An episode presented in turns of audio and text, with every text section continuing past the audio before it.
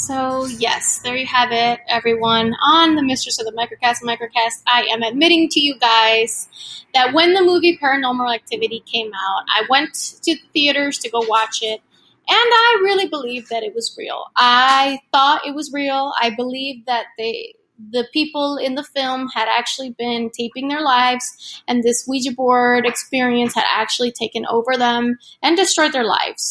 I believed it. Now, let me tell you when I found out it wasn't real. And this came years later, believe it or not. I had no idea. I just went through life thinking, like, okay, this film is real. That sucks. Poor people. Don't mess with, you, with the Ouija board, right? Because, I mean, come on. Well, maybe like a few years later, I remember seeing that there was an interview with the people from the movie. And I'm like, wait a minute. How can you interview the people from the movie if they died? They couldn't have done the interview beforehand, right? How would they have done that? Well, it's because the movie was fake, believe it or not. Yes, paranormal activity is real. People experience paranormal activity, but the film was not real.